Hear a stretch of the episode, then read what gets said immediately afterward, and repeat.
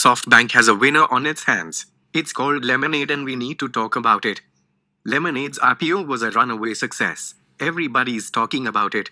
CNN, New York Times, The Wall Street Journal, you name it. And yet, despite all the chatter, people don't seem to fully understand what the company does.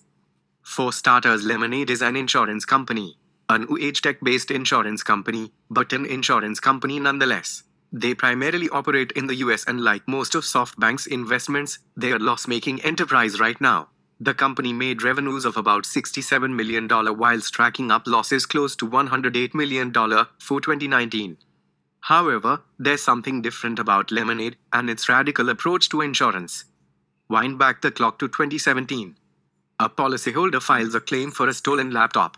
Lemonade approves the claim and wires the funds to his account almost instantaneously. It's part of what makes the user experience so delightful. However, a few days later, the gentleman approaches Lemonade's claims officer, asking to return the money from the payout.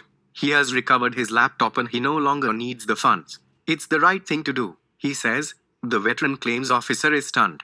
He has never seen anything like this before.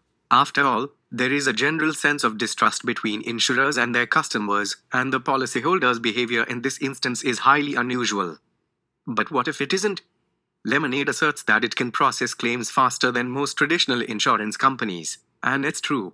For the most part, they process claims within minutes. However, this setup exposes them to fraud, i.e., if you dilute the verification process, you will inevitably start paying off spurious claims. And while Lemonade claims to battle insurance fraud with AI, artificial intelligence, it certainly won't be robust enough to fully shield them from financial ruin, However, they have another ace up their sleeve, and it's this little nugget that truly defines the company's unique approach to this problem. A deep dive into behavioral economics. Unlike traditional insurance companies, Lemonade's corporate structure is rather unique.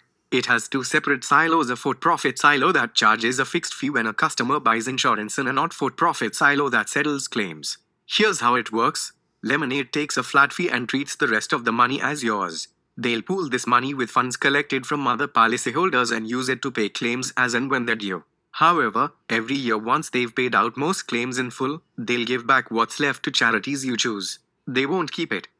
Meaning there's a tacit understanding that they will do everything in their power to settle your claim since they cannot potentially benefit from denying your claim. This feature of give back underpins their approach to insurance and they contest that customers are unlikely to commit fraud since they know they'll probably be cheating some poor charity of much needed funds. As Dan Ariely, their chief behavioral officer, writes, this is not merely the phenomenon of finding someone's wallet and returning it to the owner, which is also an admirable act. This act is the very essence of reciprocity. When someone does something nice for us, we feel compelled to return the favor, often in a similar way, and it comes very naturally. At Lemonade, we trust our customers and therefore often pay their claims instantly. We're doing so in a fair and transparent way, hoping to effect a virtuous cycle of trust and reciprocity. With this fairness in mind, some people simply feel the need to return the favor. This yearning for reciprocity is deeply rooted in our evolutionary instincts. Reciprocity has long helped to strengthen social bonds. When there's no fairness, there's no reciprocity. When both are absent, it often causes distrust in insurance that can translate to fraud. So technically, they want to battle fraud and make money leveraging trust. However, there is a problem with this approach. What if the premiums paid by customers isn't enough to cover the payouts? What if there's no money left for charity? What if this whole scheme goes bust? Well, for starters, Lemonade protects its downside using reinsurance. In fact, most of their policies are reinsured, meaning Lemonade buys insurance from other companies to make sure these companies bear most of the risk. The reinsurance companies will tag along as long as they believe they can turn a profit from Lemonade's business eventually, a few years from now, perhaps. However, if they repeatedly have to pay out more money than the premiums earned, they won't be all too enthusiastic about reinsuring the company. This will have a cascading effect on both pricing and Lemonade's eponymous give back clause. Unless the company starts charging higher premiums, they won't have enough money left to buy reinsurance. In fact, it's one of the biggest criticisms levied on Lemonade, since most of their reinsurance partners are losing money right now. If that equation doesn't change, this relationship will soon be tested.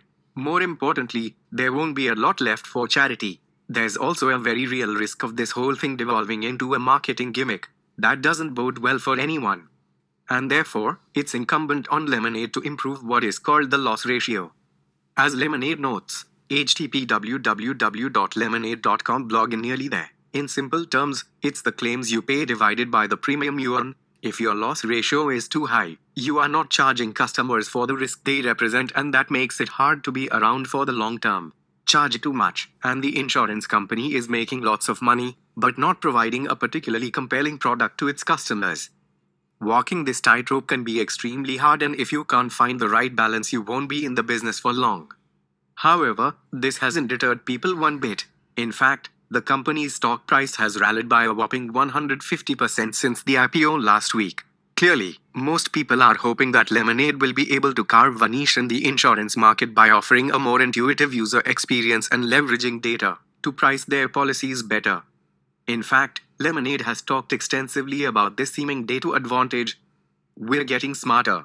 Lemonade started at a data disadvantage, building up a data set from scratch and collecting information at every customer interaction. We knew it was only a matter of time before we were at a data advantage. If we're not there yet, we sure are close. Interacting with our customers directly and digitally means we know them really well, even if we've never met them face to face. That knowledge is translated to a risk score that accurately predicts future loss ratios and can be used across the organization, from marketing to acquisition to policy management and claims. It has not yet impacted our pricing sophistication, but that day will come just like credit history did.